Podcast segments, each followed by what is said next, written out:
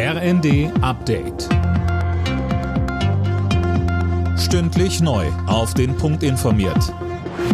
Ich bin Daniel Stuckenberg. Guten Morgen.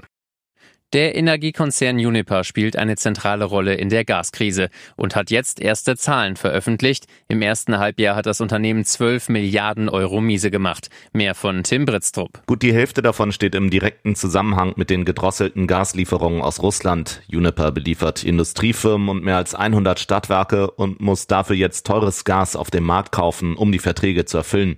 Zuletzt war schon der Start mit 30 Prozent bei dem angeschlagenen Gaslieferanten eingestiegen. Im Herbst zahlen dann auch die Verbraucher über die Gasumlage dafür, das Unternehmen zu retten. Die israelfeindlichen Aussagen von Palästinenserpräsident Abbas mitten in Berlin sorgen für scharfe Kritik. Auch an Kanzler Scholz, der daneben stand und nicht reagierte.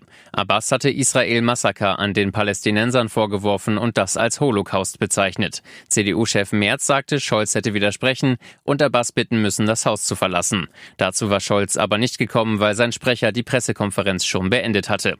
Der Bild sagte Scholz später, jegliche Relativierung des Holocausts sei unerträglich und inakzeptabel. Der Bund hat im vergangenen Jahr deutlich mehr Beamte zur Rechenschaft ziehen müssen als 2020. Das geht aus einer Recherche der Bild hervor.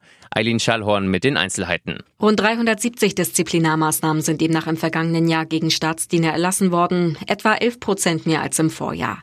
Meistens, weil die Anweisungen von Vorgesetzten missachtet wurden oder Beamte sich daneben benommen haben. In neun Fällen wurden Beamte bestraft, weil sie gegen das Bekenntnis zur freiheitlich-demokratischen Grundordnung verstoßen hatten. Im Beamtendeutsch ist das die Umschreibung für Reichsbürger oder Extremisten.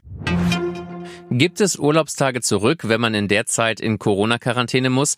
Darüber muss der Europäische Gerichtshof entscheiden. Das Bundesarbeitsgericht in Erfurt hat den Fall eines Schlossers weitergegeben, der sich in seinem Urlaub als Kontaktperson zu Hause isolieren musste. Alle Nachrichten auf rnd.de